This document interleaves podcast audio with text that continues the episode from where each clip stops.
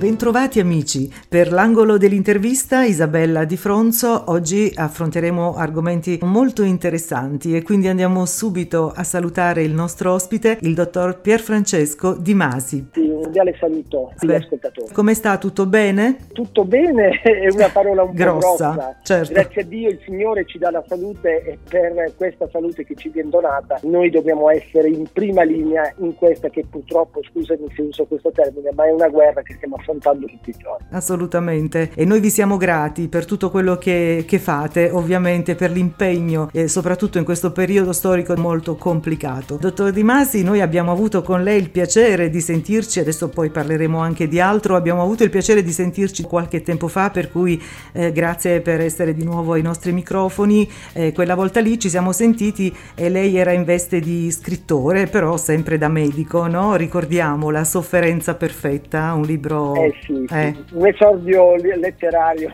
che comunque era la somma di un percorso importante da trattare, soprattutto con dei messaggi molto chiari che vengono lanciati nel libro e comunque sono oggetto di riflessione sempre con chi li legge. Possiamo ancora trovarlo ovviamente in, in giro per acquistarlo, sì, vero? Esatto, Cacucci editore a Bari eh, ne, ne, ha fatto, ne ha curato la realizzazione, sono distribuibili già da Capucci Editore, ma anche in Polignano, Castellana, Monopoli, ci sono molte librerie che, di cui sono provviste. Ovviamente invitiamo i nostri radioascoltatori ad acquistarlo perché davvero è una eh, lettura molto interessante. Io intanto vorrei eh, ricordare che il dottor Di Masi è laureato in medicina e chirurgia con 110 su 110 presso l'Università di Bari e poi ha conseguito la specializzazione in anestesia e rianimazione rianimazione. Dal 90 esercita nel reparto di terapia intensiva IRCCS De Bellis di Castellana Grotte ed è ancora ovviamente impegnato no? in questo... Sì, sì, certamente sì, tutti i giorni. Tutti i giorni. È impegnato anche nel mondo del volontariato in qualità di consigliere del direttivo di Amo Puglia. Esatto. Bene. Esatto, Associazione Malati Oncologici Puglia. E poi l'esperienza al fianco di numerosi malati affetti da sclerosi laterale eh, amiotrofica filosofica lo ha portato a promuovere innumerevoli progetti di assistenza diretta e teleassistenza e a dare vita nel 2009 presso la ASL di Bari al coordinamento dei malati complessi, ora denominata Unità di Fragilità. Esatto, ora ha preso piede questa organizzazione della ASL con un nuovo coordinatore, chiaramente era un ruolo in convenzione esterna, ora c'è un'organizzazione ben strutturata e sicuramente un fiore all'occhiello un po' rispetto alle altre province della Puglia. Ora è diretta dal dottor Felice Spaccavento, una persona in gamba che gestisce una realtà che incrocia e intercetta davvero il bisogno di tanti malati. Nel 2001 un, eh, un, bel riconoscimento letterario dall'Associazione Maria Bianchi, impegnata a livello nazionale nel supporto alla elaborazione del lutto. Questo contatto con l'Associazione Maria Bianchi nasce dal fatto che se si vive a fianco dei malati nel loro percorso, che molte volte è un percorso di terminalità, purtroppo è inevitabile eh, dover per gestire, affrontare il momento della scomparsa della persona e chiaramente il rapporto con i familiari non si può annullare in maniera estemporanea sì. con il decesso della persona che purtroppo non si è riuscita a salvare e in quel caso è stato un mio bisogno poter, poter, approfondire la conoscenza con questa associazione che fa l'elaborazione del lutto a distanza, con una modalità direi estremamente sofisticata, digitale, semplicissime lettere scritte a mano ed è la cosa più bella. E complimenti. Fa parte del direttivo zonale dell'Associazione Medici Cattolici Italiani e sì, promuove esatto. corsi di formazione per caregiver e mm, personale sanitario sanitario. Sì, quello è un altro gran bisogno che c'è perché per curare i malati bisogna agire non solo direttamente, non solo ascoltandoli, non solo curandoli con le medicine, le terapie, le procedure, ma soprattutto garantire eh, che ci sia personale qualificato al loro fianco. Ed è un passaggio fondamentale perché è la maniera per garantire qualità, motivare il personale, soprattutto infermieri, operatori sociosanitari, fisioterapisti e quindi dare loro la possibilità possibilità di accostarsi al malato nella maniera più indicata, più razionale, basandosi soprattutto su quello che è l'esperienza maturata sul campo. Collabora con il centro di riabilitazione di Monte Imperatore Gruppo Corian. Una, esatto. Eh, sì, sì. E poi da giugno, e qui insomma adesso parleremo anche di sport, da giugno è medico sociale dello staff sanitario della società sportiva Monopoli. Sì, è eh. una squadra eh, che mm, riesce a ottenere il massimo del risultato con tante difficoltà eh, al percorso che abbiamo dovuto affrontare, perché purtroppo è una squadra che ha dovuto patire dei casi di Covid e l'abbiamo dovuti gestire. In persona, mi sono trovato più di una volta al centro di, di, delle, di problematiche e le abbiamo affrontate, magari poi ne, scenderemo anche nel dettaglio sì. anche delle situazioni particolari che si sono vissute, comunque è una società che fa vivere delle esperienze particolari positive. Tra l'altro, e poi torneremo sullo sport, è anche pubblicista giornalista iscritto al relativo ordine da tanti anni. Dal 1988. Ed è importante perché capita di scrivere su riviste locali, regionali, eh, nazionali e, e chiaramente cercare di portare avanti anche dei temi che sono un po' collegati alla professione, quindi trattare problematiche e soprattutto avere la possibilità di descriverle bene eh, nasce da questa predisposizione alla scrittura, alla relazione, alla comunicazione. Spesso abbiamo parlato prima per esempio della, dei corsi di formazione. Il corso di formazione si conclude sempre con una relazione dove si eh, parla di comunicazione efficace uh-huh. e il personale deve saper gestire bene con efficacia la relazione con le persone fragili, con i parenti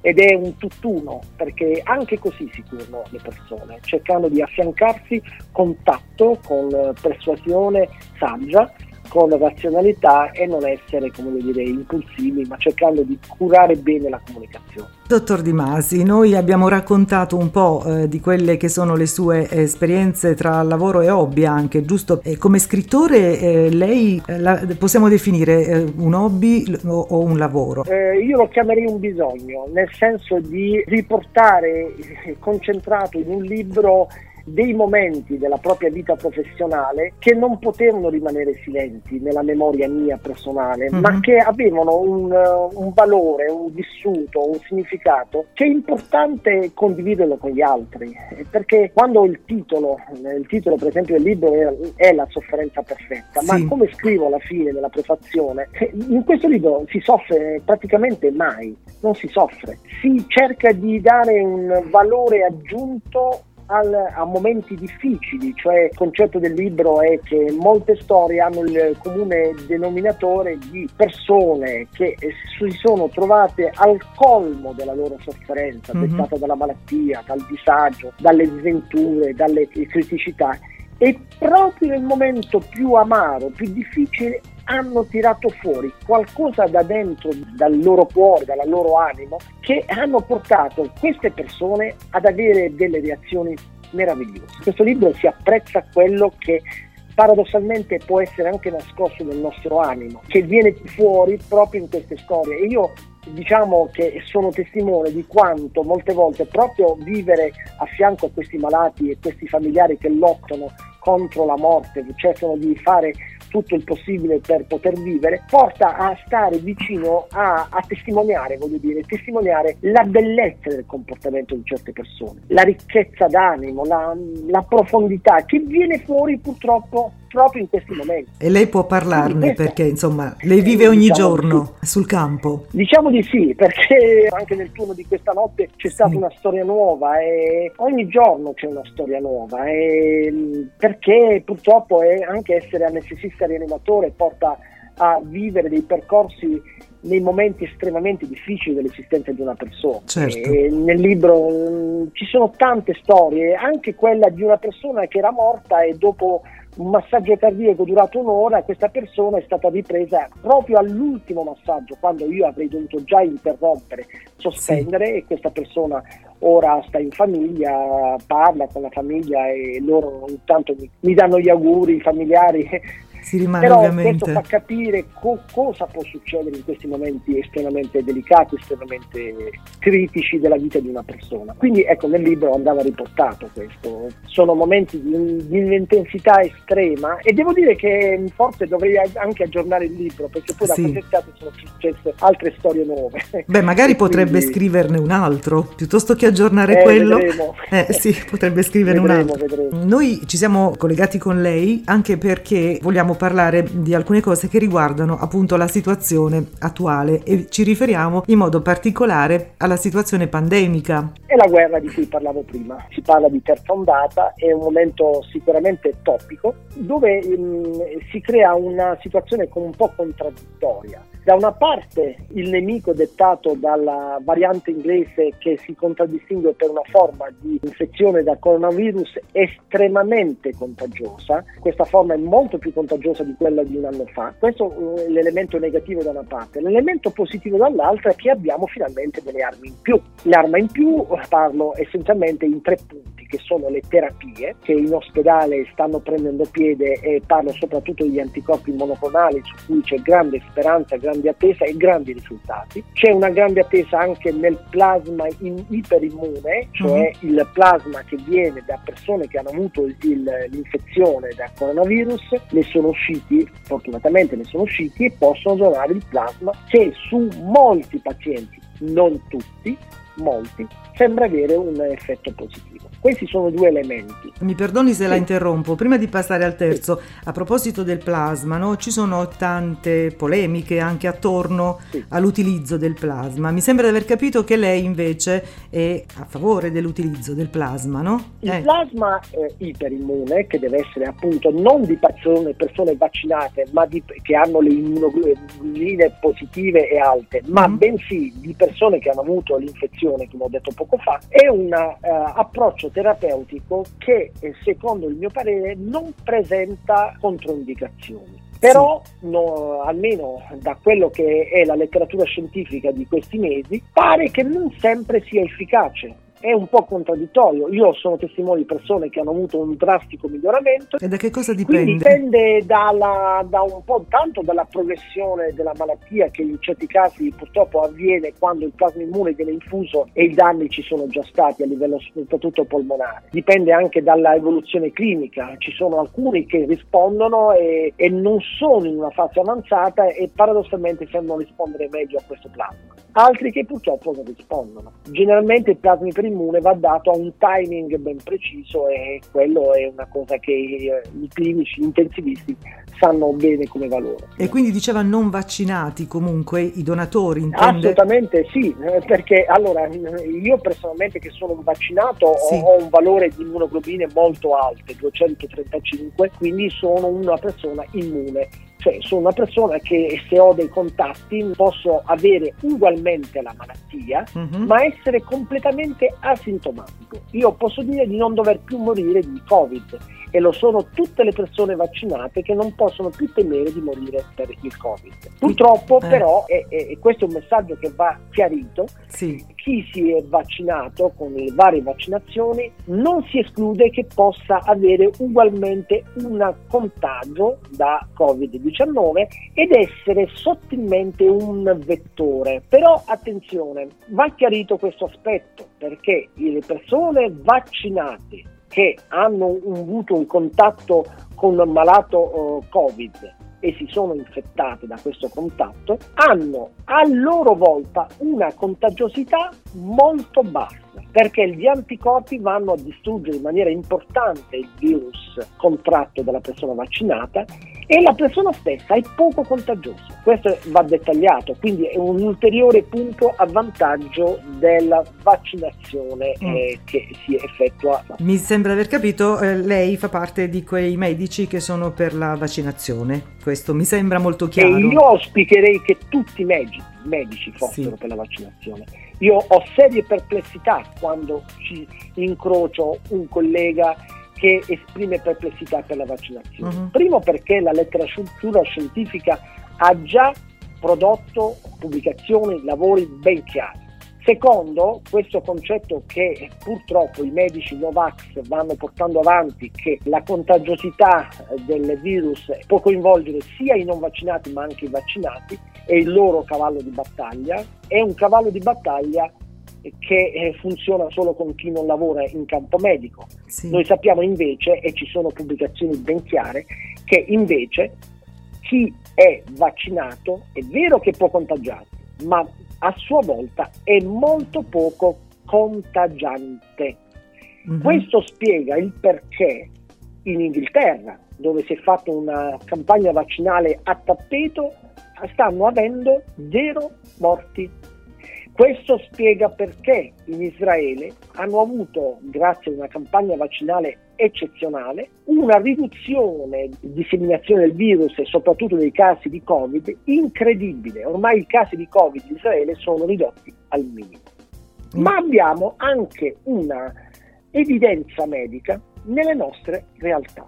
Sì. È un'evidenza che nessun medico Novax può negare ed è una evidenza medica che davvero va gridata al mondo. Se andiamo a vedere le RSA, strutture che sono eh, costituite da sanitari e malati, queste RSA hanno avuto una campagna vaccinale a tappeto, è come se fosse un albergo con del personale e degli ospiti.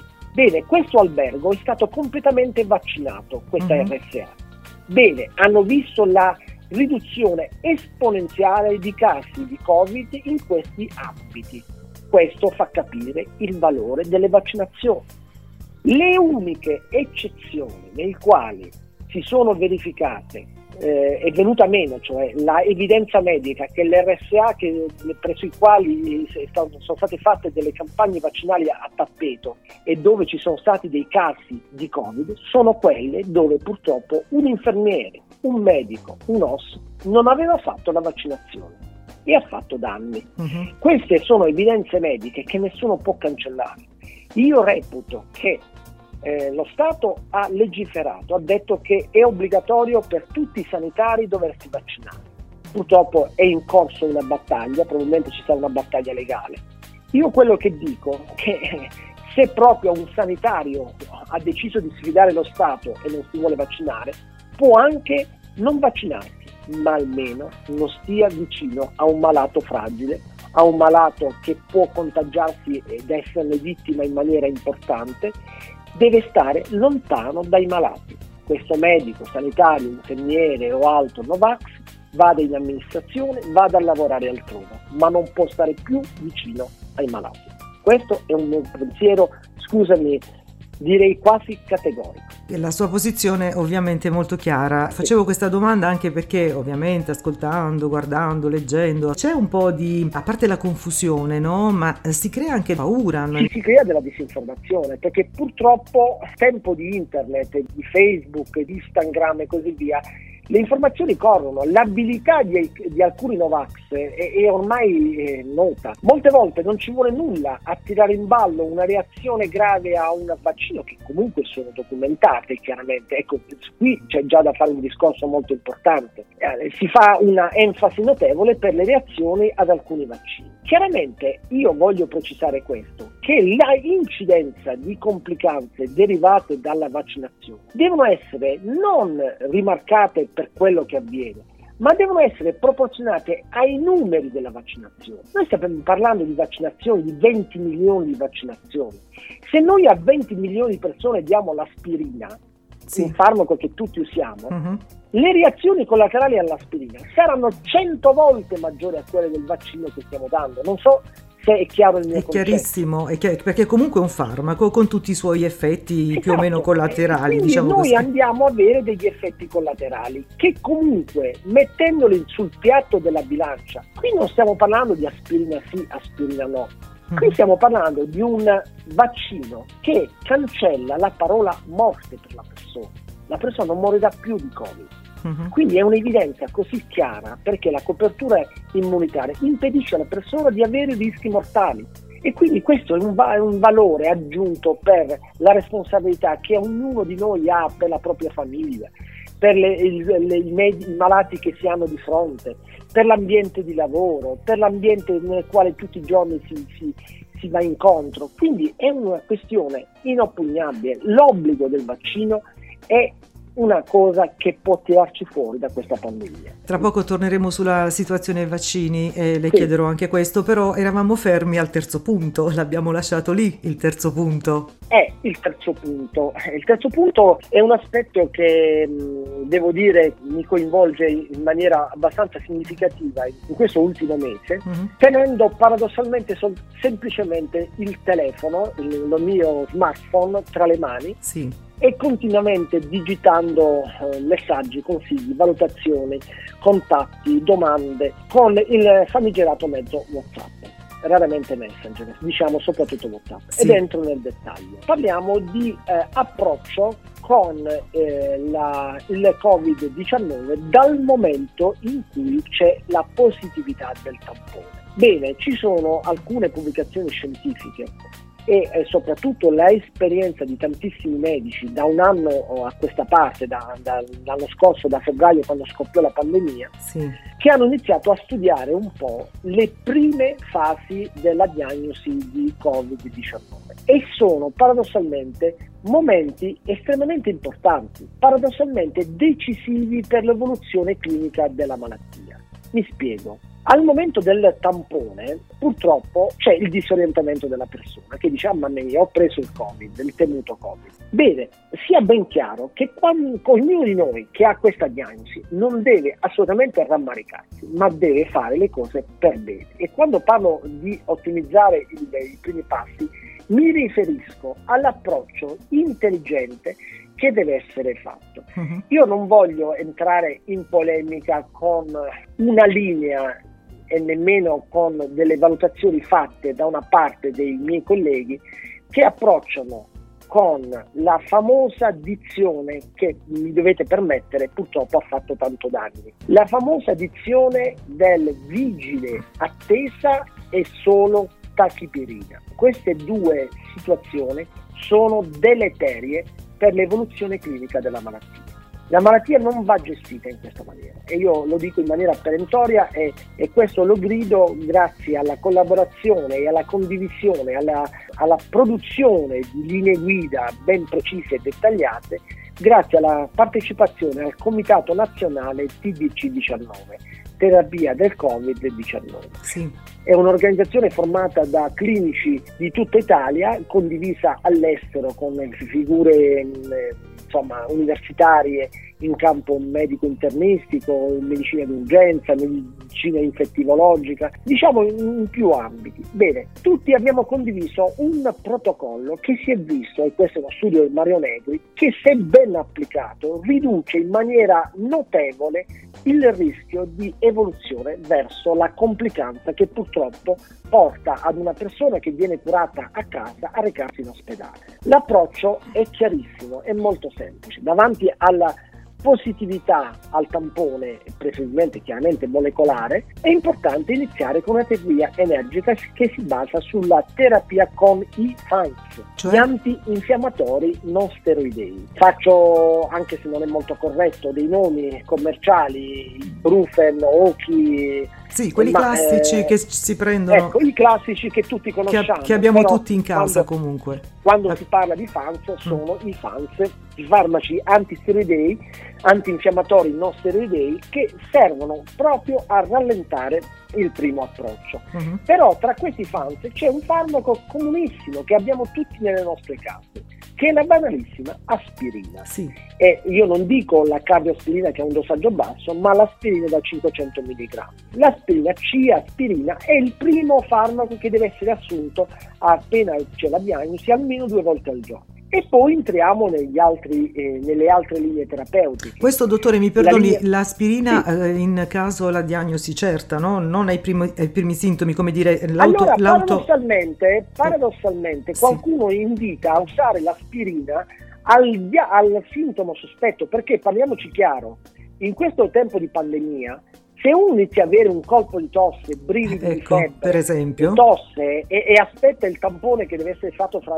fra due o tre giorni, sì. eh no, io dico di iniziare l'aspirina da quel momento, non perdere tempo Chiaramente l'aspirina non impedirà di essere il tampone positivo tra due o tre giorni, però abbiamo già guadagnato due o tre giorni di terapia e poi i tamponi non è che si fanno in tempo reale come se fossero eh, strumenti di emergenza, di urgenza e purtroppo ci sono dei tempi di attesa anche per i tamponi molecolari. Certo. E quindi eh, io direi che davanti al primo segno di sospetto prendere l'aspirina, a parte il fatto che tutti lo fanno già, uh-huh. ma già prendere l'aspirina chiaramente a stomaco pieno sì. è un approccio vincente. Va un po' a rallentare, cosa accade prendendo l'aspirina? Va ad avere un'azione antinfiammatoria. Antinfiammatoria.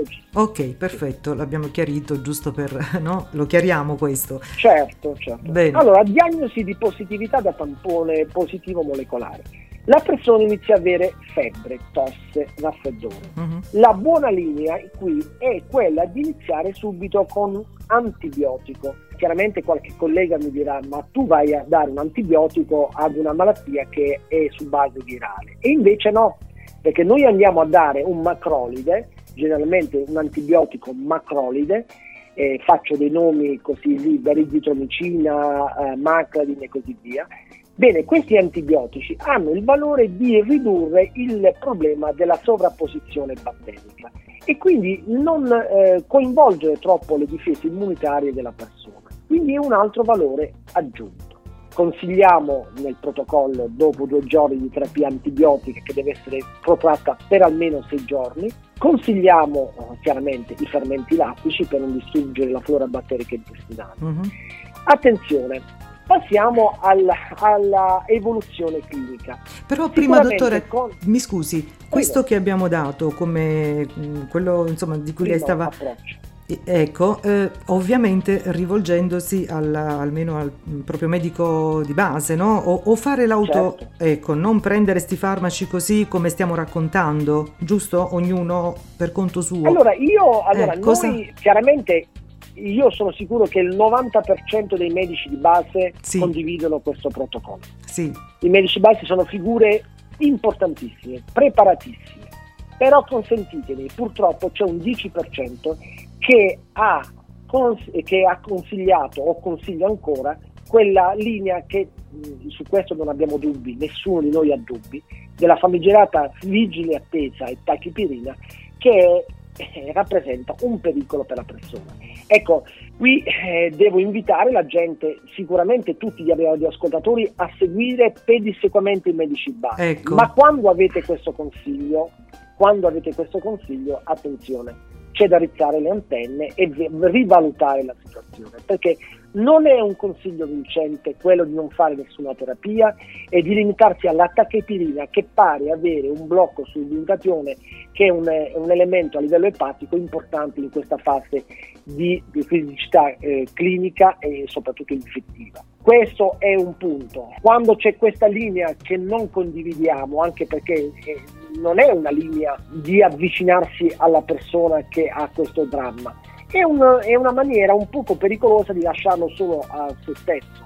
E quindi è qui l'alert che il comitato spinge a considerare. Quando solo quei casi in cui viene quella famigerata affermazione, allora affidatevi ai medici del comitato TDC19 che vi seguiranno passo passo nelle varie soluzioni. E qui c'è la possibilità di firmare il consenso informato, uh-huh. qui noi ci prendiamo le responsabilità di quello che consigliamo a distanza chiaramente certo. ma siamo sicuri di dare un consiglio valido, vincente, che ripeto, nel 90% è condiviso dai medici di base Bene. e quindi il problema non si pone.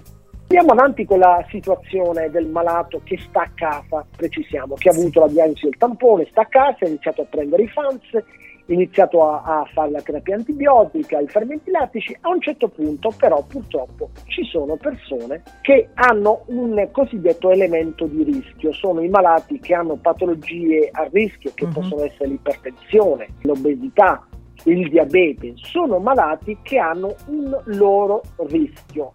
Qui il comitato TDC19 e i medici di base che ci sono vicini consigliano addirittura l'avvio della terapia anticoagulante con la puntura sottocute famigerata calceparina o altri prodotti, l'ecoxiparina, ci sono diversi prodotti che possono essere consigliati in questa fase. Ed è molto importante perché purtroppo le polmoniti che tutti tristemente conosciamo partono da meccanismi tromboembolici che arrivano a livello della struttura eh, vascolare polmonare e qui purtroppo il dramma diventa reale.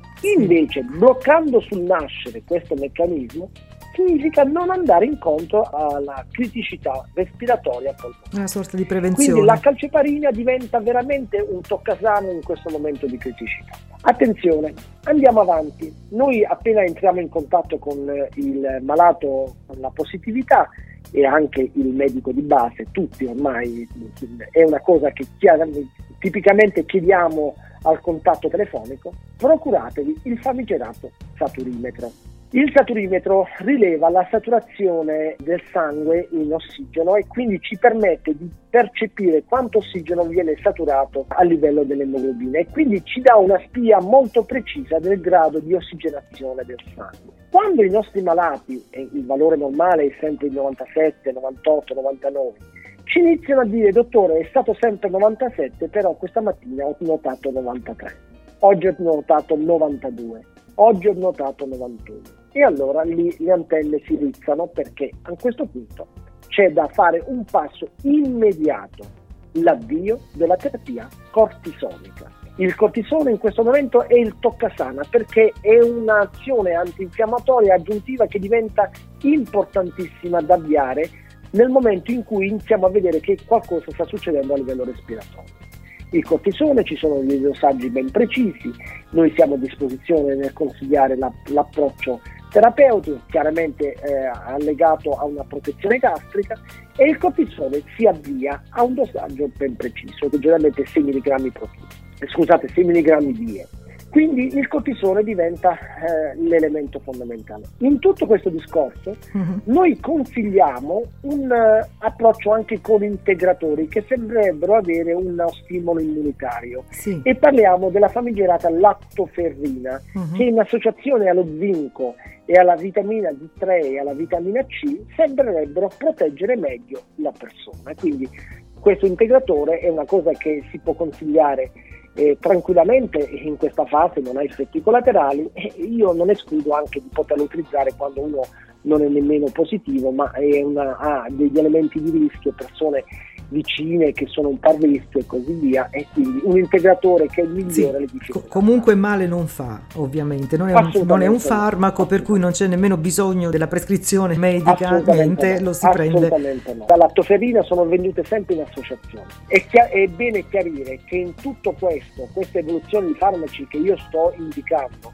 noi del comitato TDC19 e i medici di base soprattutto sono in contatto continuo con la persona affetta da Covid.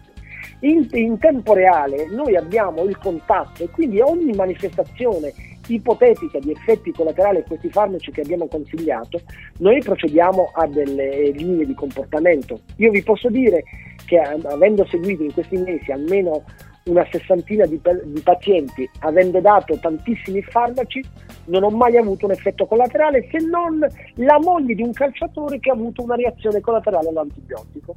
L'abbiamo sospeso, eh, l'antibiotico non ha dato più un po' di prurito e basta. Certo. Per cui mettiamo sulla bilancia questa stupida eh, condizione di effetti collaterali, ma mettiamo sull'altro piatto della bilancia che questi malati si sono bloccati nella loro evoluzione verso la criticità ospedaliera perché poi lì entriamo in un altro mondo. E certo, un altro, è un, un altro, tutto un altro, un altro, discorso. Noi oggi proseguiamo con quello di cui parleremo anche tra poco, però ci diamo così, ci ripromettiamo di sentirci più in là magari per raccontare certo. anche di tanto altro, perché in evoluzione no? e che ci saranno tante altre cose da raccontare, anche belle, magari storie, aneddoti che accadono durante le ore in ospedale. Assolutamente sì, eh, io velocemente stanotte purtroppo, ma questa non è una cosa tanto allegra ecco, da dire, però deve far aprire molto il cuore della gente. Io sì. l'altro giorno ho, ho, dato la possibilità a una tracheostomizzata di ritornare a suonare, a, a emettere dei suoni e quindi a parlare.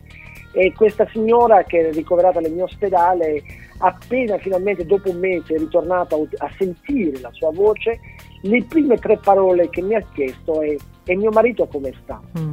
E io purtroppo devo dire che noi sapevamo che purtroppo il marito è stato vittima del Covid Eh. Noi ci siamo guardati dal doverlo dire subito perché purtroppo non possiamo uh, affrontare così in un momento di ripresa clinica uh, con una notizia uh, così triste. Ma questo fa capire la difficoltà che noi quotidianamente certo. viviamo a fianco a questi malati e quindi l'obbligo di fare tutto il possibile perché questa malattia venga ridimensionata. E tutto il possibile passa attraverso una terapia energica all'inizio della diagnosi di Covid, passa attraverso la razionalità nell'accettare i vaccini, accettare le reazioni febbrili che sono veramente banali rispetto a, alla, ai danni che questa malattia fa e alle morti che procura. Questa pandemia richiede determinazione. Sì, e a proposito appunto eh, di situazioni varie, per esempio con la situazione vaccini, come, come siamo messi? La situazione vaccini purtroppo non va a, con la velocità che hanno condizionato le grandi vittorie, come dicevo prima, in Inghilterra e in Israele. Da noi va molto a rilento perché c'è un'organizzazione che eh, ha la velocità di una locomotiva. In più si mettono anche eh, le difficoltà date da chi mette in, in giro voci sbagliate sui vaccini e quindi un sistema che comunque non riesce a decollare. È molto importante quello, per esempio, di poter andare a vaccinare essenzialmente i più fragili. Io devo precisare, come ho accennato prima, di aver avuto l'esperienza del Covid all'interno della squadra di calcio del Monopoli Calcio. Sì dove nonostante si fossero adottati tutti gli strumenti di prudenza, di accortezza, purtroppo siamo stati ingannati dalla falsa negatività dei test antigenici, che uh-huh. purtroppo sono un pericolo, perché il test antigenico molte volte diventa un falso negativo.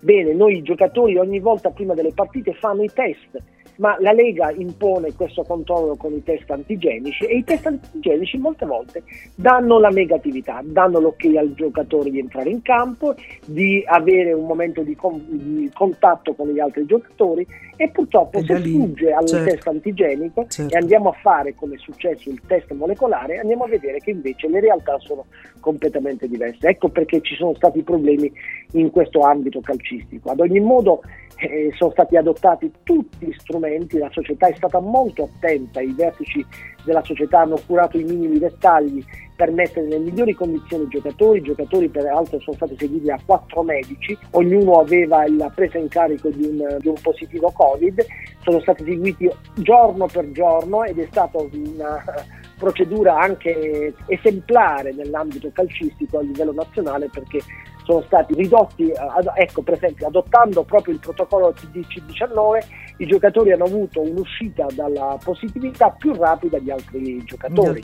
anche sì. a livello nazionale, per cui sono state adottate le migliori procedure per poterle rimportare alle attività agonistiche. Certo.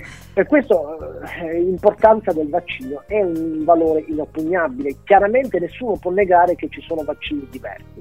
Il Pfizer e Moderna sono di un tipo e l'AstraZeneca sono vaccini dovuti a sostanze inattivate di virus e quindi hanno un meccanismo diverso, ma sì. nessuno può negare il fatto che sono degli strumenti che rappresentano davvero la chiave di volta verso l'uscita da questa guerra contro questa Speriamo. pandemia che condiziona le nostre attività economiche, sociali e di vivibilità nel, certo. nel quotidiano. Siamo condizionati in maniera importante da tutto quello che sta accadendo. Dottore, io vorrei chiederle intanto il valore, come dire, dei vaccini per esempio portati a domicilio e nello stesso tempo aggiungo anche della terapia iniziale del Covid sulle prospettive di guarigione a domicilio, devo essere sincero, è una battaglia che io avevo tentato a gennaio a livello mediatico per cercare di andare a fare il focus su un ambito molto critico, quello dei malati di elevata complessità, che mi riguardano molto nella professione. Sì. I malati che magari stanno in ventilazione e nutrizione artificiale nelle loro case, che hanno lì il loro caregiver, il, la loro figura di riferimento fissa, tutti i giorni che va, pulisce, lava, sposta, spira i mucchi e fa tutte le procedure possibili. Mm-hmm. Per me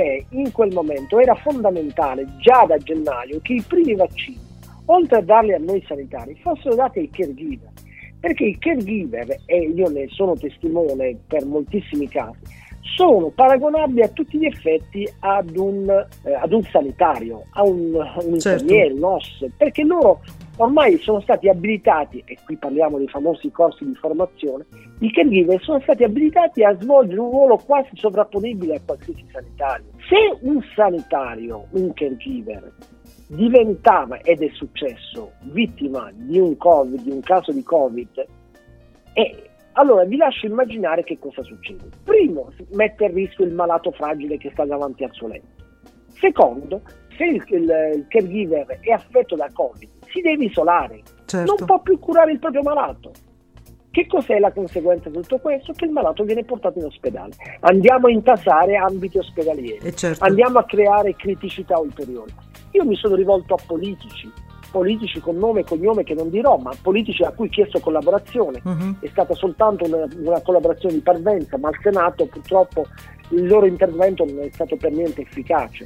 Ah, siamo arrivati al 29 marzo, ma dal 1 gennaio al 29 marzo sono morti dei caregiver, sono stati coinvolti dei malati nel loro letto e purtroppo si è perso del tempo utile. Anche perché, intendiamoci, i caregiver non è che fossero tantissimi, certo, ma quindi... occupavano un punto eh, nodale, critico, estremamente importante dell'assistenza sanitaria territoriale. Ecco certo. Ecco perché andavano coperti di Perché vanno a snellire un po' ovviamente quello che sarebbe poi l'intasamento ospedaliero. Non vanno a peggiorare, ovviamente. non vanno a peggiorare con un ricovero inappropriato e veramente fuori luogo, perché loro ormai cronicamente stanno per anni a casa assistiti, ma se poi crolla il caregiver, perché il caregiver poi i contatti con il mondo esterno ce li ha e quindi è lui a rischio, fortemente a rischio. Ovviamente. Siamo arrivati al 29 marzo e la cosa sta partendo con mille difficoltà, grazie a Dio molti medici di base e qui mi ricordo sempre al loro preziosissimo ruolo, stanno entrando nelle case, loro lo sanno che lo possono fare e lo devono anche fare, è molto importante che vanno nelle case, danno il vaccino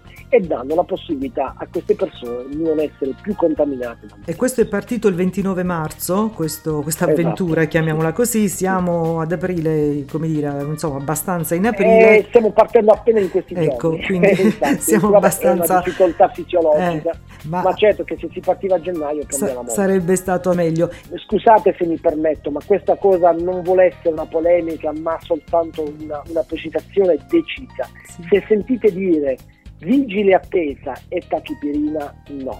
Mi dispiace, ma io prendo le distanze da questa valutazione medica. Qui il malato Covid va curato subito e va salvato da quel momento Lasciarlo alla vigile attesa significa lasciarlo davanti a una tempesta che prima o poi lo porterà in ospedale. Sì, dottor Di Masi, qualche parola sul eh, telemonitoraggio a distanza? Sì, questa è una cosa che è molto interessante, partita eh, dal, dal IRCCS De Bellis, il reparto di rianimazione, dove ci si è posti il problema di fare qualcosa eh, per semplificare la gestione dei malati complessi uh-huh. che dalla, dai nostri reparti post-Covid devono andare a domicilio. Noi abbiamo molti malati, i malati che hanno patologie complesse, che hanno un loro iter e molte volte loro stessi dalla rianimazione ci chiedono di andare direttamente nelle loro case. Sì. Questo avviene eh, andando letteralmente incontro alla qualità della vita del malato, che dice chiaramente io non ne posso più di ospedali, voglio andare direttamente a casa. Sì. Passare da una rianimazione direttamente a casa si può, ma questo richiede una serie di procedure, per non parlare di un protocollo ben codificato. Protocollo che parte dalla formazione idonea del caregiver, dalla valutazione ambientale del paziente che dalla rianimazione va a domicilio direttamente salta quindi le poste intensive, i centri di abitazione, va dalla collaborazione stretta con le strutture territoriali, ovvero i distretti, e va con il supporto tecnologico che noi IRCCS De Beres abbiamo sentito di avviare. Noi facciamo portare a casa di questi malati che possono fare questa richiesta elettiva, attenzione, non solo i malati del Tebellix, ma anche di un'altra rianimazione, sì. se si rivolgono al sottoscritto che è il responsabile del progetto oppure alla, al reparto della nostra rianimazione, si può far partire questa dotazione che prevede la fornitura a domicilio di eh, sistemi di telemonitoraggio che sono la pressione arteriosa, uh-huh. la saturazione del sangue, la temperatura e in particolare anche il monitoraggio elettrocardiografico. Il caregiver, quello che sta sempre a casa del malato sì. vicino, ogni mattina applica questi parametri che vengono eh, sistemati eh, su un PC in dotazione uh-huh. e inviati direttamente a distanza sullo smartphone di chi li controlla da remoto e io sarei uno di quelli che fanno il controllo da remoto e attenzione, appena c'è un parametro anomalo alterato scatta l'alert che viene segnalato su chi eh, appunto come il sottoscritto segue a distanza la persona. Questo permette di cogliere in tempo delle anomalie, ma ancora una cosa molto interessante è che noi riusciamo ad evitare degli falsi alert, sì. perché ci possono essere dei momenti in cui il saltorimetro non funziona bene, attenzione, l'alert a noi arriva soltanto se associato ad altri alert. Ah, ecco. Se sono due alert sono contestualmente anomali, allora arriva il messaggio direttamente al rilevatore. Una doppia verifica in pratica. Esatto. Ok, perfetto. Ecco, e, e, quindi in real time voi seguite il, il paziente che comunque a casa e a distanza riuscite a, a tenerlo sotto controllo, no? insomma in tempo, esatto. in tempo, in tempo reale. Però eh. facciamo questo eh, andando a intercettare la sua richiesta di qualità di vita. È chiaro mm. che un malato vuole andare uh, a eh casa beh, certo. e vuole andare, quanto, vuole andare quanto prima nel proprio domicilio e quindi poter avere la possibilità eh, di essere curato al meglio e guardate che se si fanno bene tutte le procedure, la formazione del personale, il controllo ambientale, la dimissione protetta dalla, da chi segue bene il momento in cui si lascia il paziente a casa, la qualità dell'assistenza domiciliare può essere sovrapponibile se non migliore di un ambito post-intensivo dove è vero che ci sono delle personalità eh, figure mediche, figure specialistiche, però non ci sta una molla di estrema importanza nell'assistenza a domicilio, che è la molla affettiva, certo. che è quella della famiglia, perché certo. la famiglia, una volta formata, ci mette la qualità di quello che dà, quello che garantisce, ci mette la motivazione affettiva, che diventa fondamentale, prioritaria e questa cosa purtroppo non sempre negli ospedali presenti. Ma anche, ecco per una questione di, anche per una questione di numeri, immagino, cioè il, il caregiver segue soltanto una persona, a, a parte punto vista, dal punto di vista affettivo, voglio dire, ma c'è anche da seguire soltanto un paziente e quindi eh, lo si segue meglio rispetto a, agli ospedali. Esatto, eh, esatto, è proprio un, un passaggio importante quello che eh, ha detto perché soprattutto è importante che il caregiver abbia questo rapporto uno a uno che è di estrema qualità e estrema importanza. Chiaramente però il caregiver deve essere prima formato, da prima valutato sulla sua approccio comportamentale, la sua attitudine, la sua resilienza davanti alle difficoltà.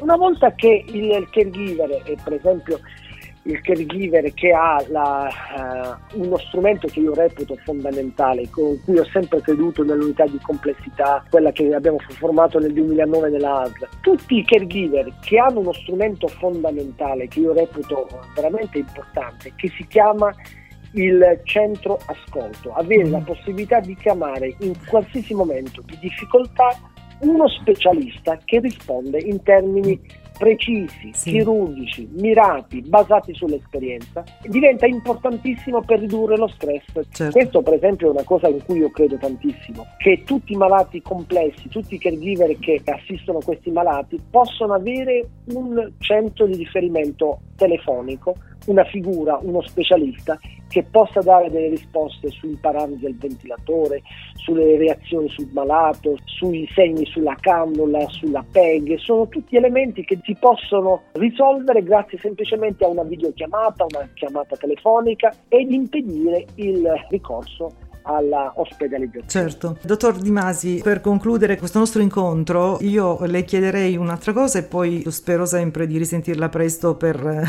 per allargare gli Sarà orizzonti. Ah, grazie. Che cosa ci sta insegnando questa pandemia?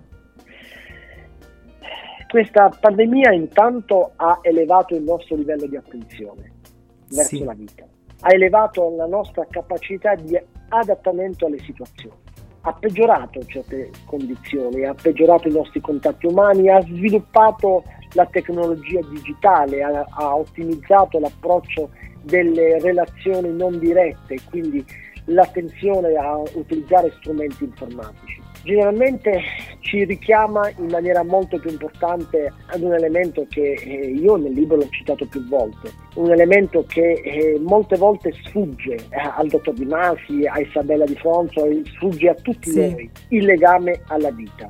È un elemento che forse si percepisce soprattutto quando i momenti sono critici ma noi dobbiamo cogliere questo valore del legame alla vita anche nei momenti di normalità. Chiaramente ora non siamo in una condizione di normalità, ora ci troviamo in un momento di estrema criticità, però quando passerà la pandemia ricordiamoci di questi momenti intensi, uh-huh. cerchiamo di dare valore alla vita, valore all'esistenza che ci è stata donata e cerchiamo di curarne i minimi dettagli, dalla relazione col malato, al suo ascolto, al suo rispetto, a tutti noi medici, amministrativi che dobbiamo rispettare questi, questi familiari, questi, queste persone che sono in prima linea per cercare di strappare dalla morte la propria esistenza. Sì. Quindi ci sta insegnando il valore e il legame con questa nostra esistenza che molte volte l'abbiamo per scontata. Grazie dottore, intanto eh, veramente grazie di cuore per tutte le, le, delucidazioni così che ci ha dato,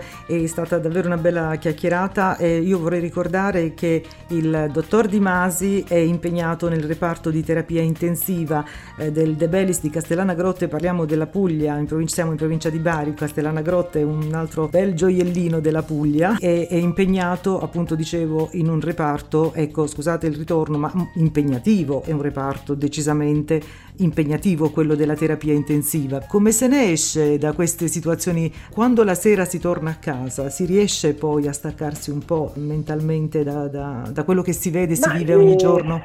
Il medico deve avere grande do, due grandi doni. Da sì. una parte la resilienza, uh-huh. per non essere vittima delle situazioni, ma questo rientra nella sua professionalità. C'è un meccanismo ben noto che si chiama burnout. Uh-huh. Noi non possiamo essere vittima del burnout, non possiamo bruciarci dentro per quello che vediamo quotidianamente. Sì. Dobbiamo fare la reazione esattamente opposta proprio vedere la sofferenza eh, che oggettivamente noi leggiamo negli occhi dei nostri malati deve essere la molla a dare il meglio di noi stessi.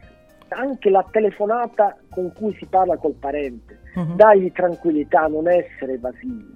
Volevo precisare che credo moltissimo nell'alleanza terapeutica, che è l'esatto contrario di una medicina difensiva. Quando un clinico, un medico parla al telefono con un familiare ed è evasivo, cerca tutto bene, eh, non posso parlare, non posso parlare, sì. no, non ci siamo, non sì. ci siamo perché questo è un atteggiamento difensivo destruente, non rispettoso del disagio, della sofferenza che abbiamo di fronte. L'alleanza terapeutica invece è l'esatto contrario, è una procedura che ci avvicina alla famiglia, al dramma del malato, ci fa entrare e calzare le scarpe di queste persone che soffrono, abbattono le problematiche medico-legali ma soprattutto ci permettono di dare un po' di più di tranquillità nelle persone che abbiamo di fronte.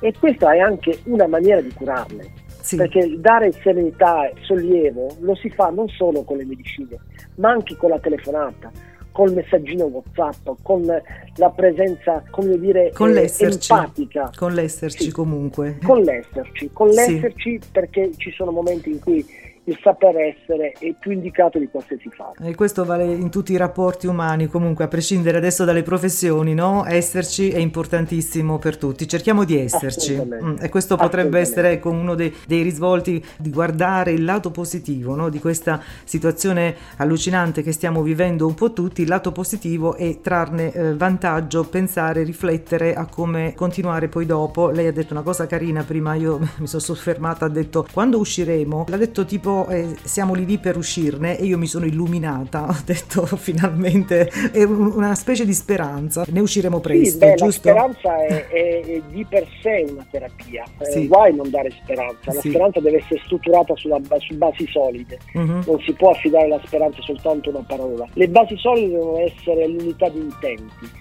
L'unità di intenti deve essere che tutti noi sanitari dobbiamo credere nei vaccini, non è possibile che ci sia qualche sanitario che non la pensa alla stessa maniera, perché questo rappresenta un pericolo non tanto per sé, ma per le persone che sono attorno a sé, perché poi non dimentichiamoci che eh, se un, un sanitario non si vaccina, di per sé potrebbe venire meno al suo operato di medico importante per la cura dei malati, perché nel momento in cui sarà lui vittima del Covid, dovrà isolarsi e rischia la morte lui stesso. Diventa paziente, diventa paziente, a quel punto non può nemmeno più aiutare. Esatto, ecco. esatto. È la responsabilità che noi medici abbiamo, quindi diciamo che noi ci troviamo in una situazione dove la responsabilità nostra vale 10 sì. rispetto a una persona che lavora in un ambito diverso da quello sanitario. Certo. Quindi le nostre responsabilità sono molto maggiori e quindi un dire no ai vaccini da parte di un sanitario è, è una bomba che fa del male. Noi ovviamente vi ringraziamo ma di cuore per tutto quello che fate ogni giorno, soprattutto per chi come lei appunto dicevo in certi reparti molto delicati, molto particolari. Chi sta nelle strutture di rianimazione delle zone Covid sì. a Bari, Altamura, Fiera,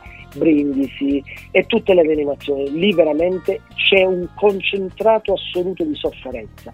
Io invito un Novax a farsi un giro turistico per toccare con mano la gravità di quello che succede in quegli ambiti e soprattutto la lotta acerrima dei miei colleghi che tutti i giorni con una divisa pesantissima con la difficoltà di respirare dietro una doppia mascherina, uno scafandro, una visiera, lottano cercando di non commettere il minimo errore che può essere fatale Bene, queste figure sono veramente eccezionali, sono lì i veri eroi. Grazie di cuore, io le auguro tutto il bene del mondo e ovviamente esteso a, a tutti quelli che come lei lavorano appunto in questo, operano in questo, in questo settore e ci sentiamo presto, grazie, grazie mille. Grazie della possibilità di parlare, riflettere e discutere serenamente e soprattutto con decisione su alcuni passaggi di questi temi che sono molto importanti in questo momento. Ci torneremo, ci torneremo molto presto presto. Buon lavoro, buon tutto. Grazie, grazie dottor Di Masi, grazie ai nostri amici all'ascolto per l'angolo dell'intervista anche per oggi è tutto. Da Isabella Di Fronzo, appuntamento alla prossima.